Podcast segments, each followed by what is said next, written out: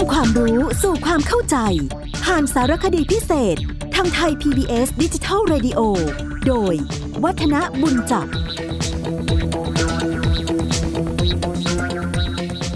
สวัสดีครับท่านผู้ฟังครับ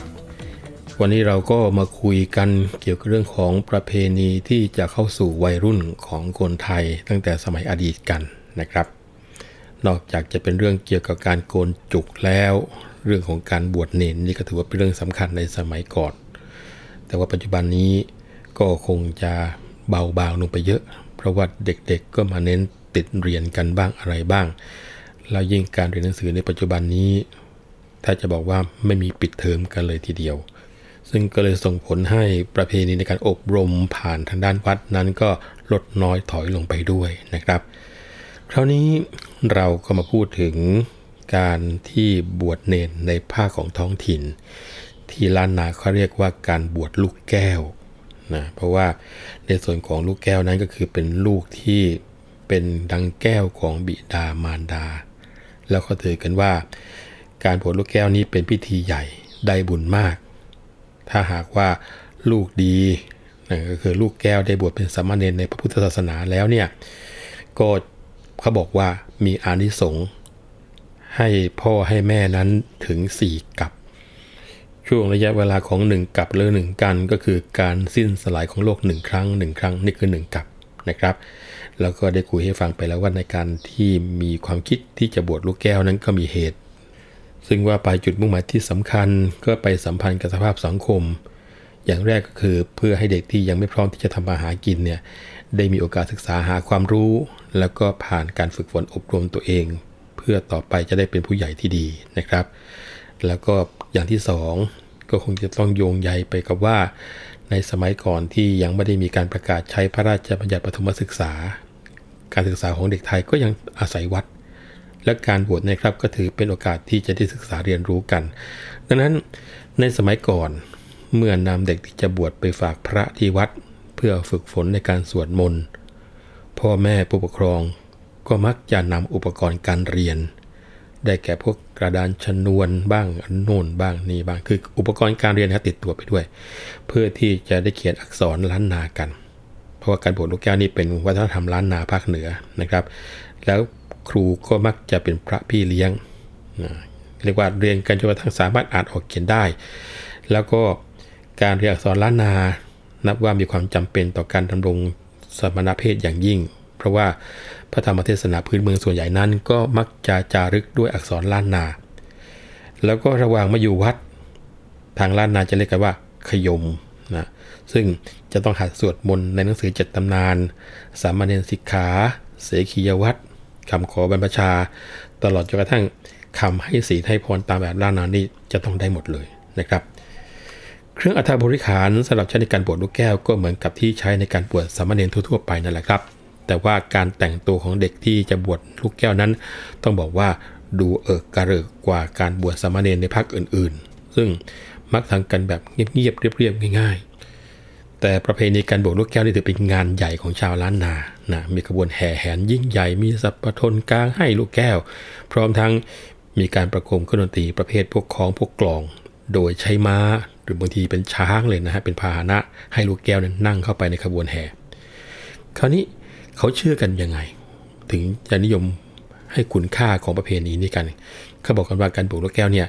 เกิดอานิสงส์แก่ผู้ปฏิบัติ แล้วก็ผู้มาร่วมงานพิธี อันนี้ตามความเชื่อทางศาสนาทางฝั่งโน้นนะครับ อย่างที่สองก็คือก่อให้เกิดความสามัคคีอันนี้เป็นความสำคัญระหว่างเครือญาติ แล้วก็ผู้คนที่อยู่ในชุมชนรวมทั้งวัดด้วยนะครับ และสุดท้ายคนจะหนีไม่พ้นว่าเป็นการสืบทอดประเพณี ฝึกฝนให้เด็กได้รู้จักประเพณี ให้รู้จักความกตัญญูแล้วก็สืบทอดในเรื่องของพระพุทธศาสนาด้วยนะครับ การบวชลูกแก้วนี่ถ้าหากว่าไปเป็นของชุมชนชาวไทยใหญ่ เขาจะเรียกว่าปอยส่างลองนะปอปลาออ่างยอยักษ์สอเสือสระอางองูไม่เอก แล้วก็ลอลิงออ่างองูปอยส่างลองนะครับ คงจะบอกว่าชื่อนี้คนไทยมารู้จักมาก ๆ ตอนที่ไปที่จังหวัดแม่ฮ่องสอนนะ อยู่ในเขตอำเภอเมืองบ้างขุนยวมบ้างที่ปายก็มี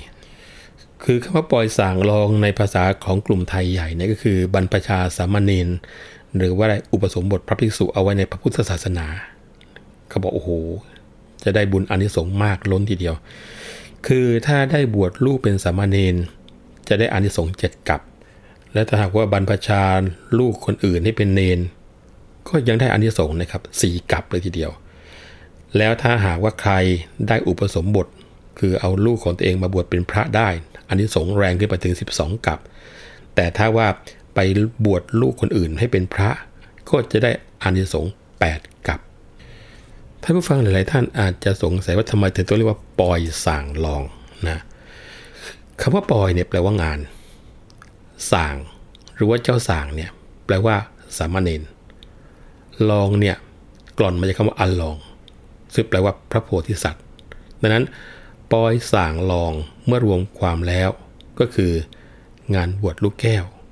ที่เหมือนกับภาคล้านนานั่นเองนะครับก็จะได้บอกว่าอันนี้เป็นงานยิ่งใหญ่ต้องตระเตรียมกันหลายวัน ซึ่ง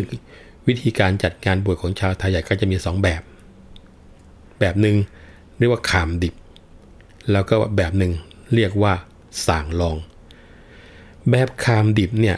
เป็นการบวชแบบง่ายๆ ก็เพียงแต่ว่านำเด็กโกนหัวนุ่งห่มชุดขาว เตรียมเครื่องทายทาน แล้วก็มีอัฐบริขารเท่าที่จำเป็นที่จะต้องใช้ในการทำพิธี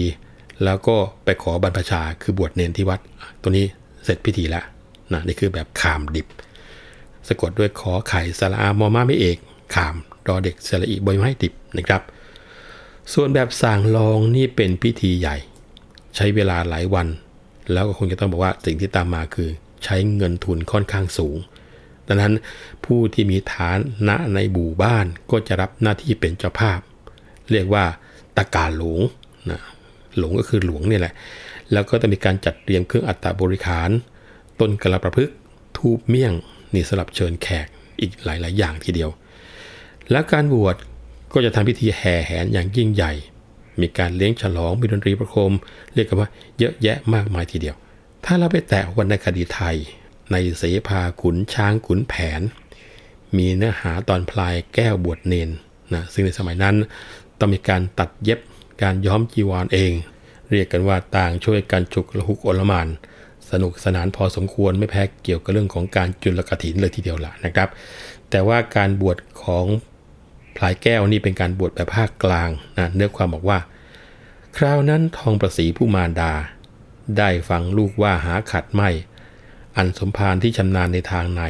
ท่านกลัววัดส้มใหญ่แลดีครัน เจ้าคิดนี้ดีแล้วแก้วแม่อา แม่จะพาไปฝากครัวบุญนั่น จะได้รู้การนรงคงกระพันให้เหมือนกันสืบต่อพ่อขุนใครว่าแล้วจึงสั่งพวกบ่าวข้า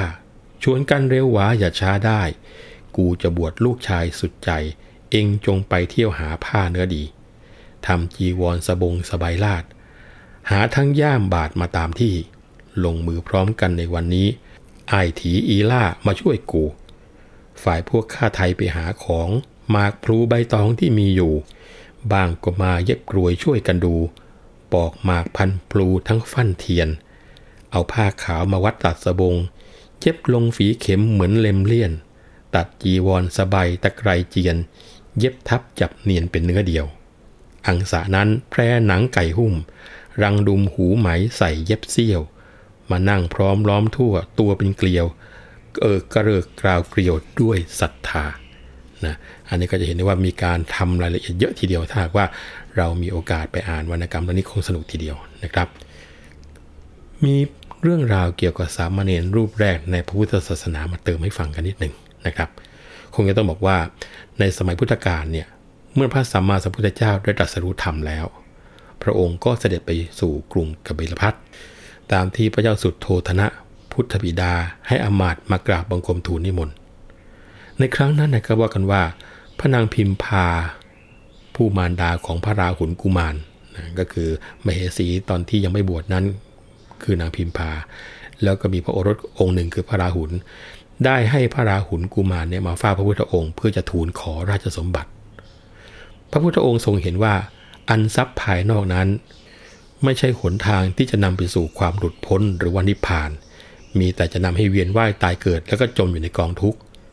จึงได้ประทานทรัพย์ภายในคืออริยทรัพย์ให้แก่พระราหุลด้วยการให้บรรพชาเป็นสามเณรพระราหุลกุมารจึงเป็นสามเณรรูปแรกในพระพุทธศาสนานำมาบวชแล้วท่านก็เป็นผู้ใคร่ต่อการศึกษาพระธรรมวินัยเป็นอย่างมาก ทุกเช้าพอตื่นขึ้นมา ท่านก็จะกอบทรายจนเต็มมือ แล้วก็อธิษฐานว่า วันนี้ขอให้เราได้รับโอวาทคำสั่งสอนมากเท่ากับจำนวนเม็ดทรายในกำมือนี้นี่แล้วก็นอกจากจะเป็นผู้ใคร่ต่อการศึกษาพระธรรมวินัยแล้วนะครับ สามเณรราหุลก็ยังได้รับยกย่องว่า เป็นผู้ว่าง่ายสอนง่าย แล้วก็มีความกระตันอยู่เป็นเลิศ เมื่ออายุครบ 20 ปีบริบูรณ์จึงได้อุปสมบทเป็นพระภิกษุ โดยมีพระสารีบุตรเป็นพระอุปชา ในพุทธประวัตินั้น พระราหุลบวชได้ไม่นานก็สำเร็จเป็นพระอรหันต์แล้วก็ได้รับการยกย่องจากพระศาสดา ให้เป็นเลิศกว่าภิกษุทั้งปวง อันที่เรียกว่าเอตทัคคะเนี่ยในด้านที่เป็นผู้ใคร่ต่อการศึกษานะครับ นี่ก็คือเรื่องราวที่น่าสนใจที่เกี่ยวกับการบวชแล้วก็เนนรูปแรกในศาสนา คราวนี้ผู้ที่จะบวชเป็นเนนนั้น มีคุณสมบัติอย่างไรนะชัดๆคือจะต้องไม่เด็กจนเกินไป ไม่เป็นโรคติดต่อ ไม่เป็นคนที่มีอวัยวะบกพร่องเช่นมือเท้าขาด ไม่มีนิ้วมือนิ้วเท้า หูขาด จมูกขาดตาบอดเป็นง่อยหูหนวกอะไรเงี้ยนะครับ อันนี้ควรจะเป็นส่วนในการที่ว่าจะได้ไม่ต้องมาเป็นภาระบุคคลผู้อื่นด้วยนะครับ แล้วก็เนนนั้นถือศีล 10 ข้อนะก็คืออะไรบ้างล่ะ เว้นจากการฆ่าสัตว์ เว้นจากการลักทรัพย์ เว้นจากการประพฤติผิดล่วงพรหมจรรย์ เว้นจากการพูดเท็จ ว้นจากการดื่มสุราเมรัยนะนี่ก็คือศีลห้าแล้วนะครับ อีก 5 ข้อคือ เว้นจากการบริโภคอาหารในเวลาวิกาลคือหลังที่วันไปแล้ว เว้นจากการฟ้อนรำขับร้องประโคม แล้วก็การดูมหรสพ เว้นจากการรัดทรงตกแต่งประดับร่างกายด้วยดอกไม้ของหอมเครื่องทา เครื่องย้อมต่างๆ เว้นจากการที่มีที่นั่งที่นอนอันใหญ่นะก็คือเว้นจากการนั่งหรือนอนเตียงต่างที่มีเท้าสูงเกินประมาณ แล้วก็ที่นั่งที่นอนอันใหญ่ภายใน ใส่นุ่นใส่สำลีจนกระทั่งนิ่มเกินไปนะครับ และสุดท้ายคือเว้นจากการรับเงินรับทองนะนี่คือศีลสิบนอกจากนี้ก็ยังมีเขาเรียกว่าปัจเจเวคคณะนะคือการพิจารณาจีวร บินทบาทเสนาสนะกีฬานะเภสัชนะก็พวกยารักษาโรค ตลอดถึงวัดที่คุณจะศึกษาที่เกี่ยวกับมารยาทพวกเสขียวัดอีก 75 ข้อด้วยนะครับ และสถานที่ที่จะบวชเนน อาจจะเป็นอุโบสถหรือว่ากุฏิของพระอุปชาก็ได้นะครับ ให้มีพระอันดับตั้งแค่ 4 รูปขึ้นไปกันแล้วกันเอาละครับ วันนี้เวลาของรายการทั้งหมดแล้ว ผมวัฒนบุญจับขอลาไปก่อนนะครับ พบกันใหม่ครั้งหน้า สวัสดีครับ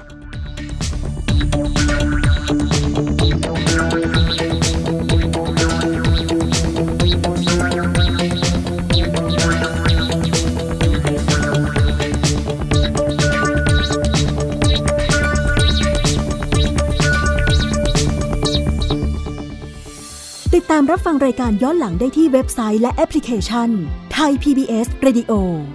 ไทย PBS ดิจิทัล Radio วิทยุข่าวสารสาระ เพื่อสาธารณะและสังคม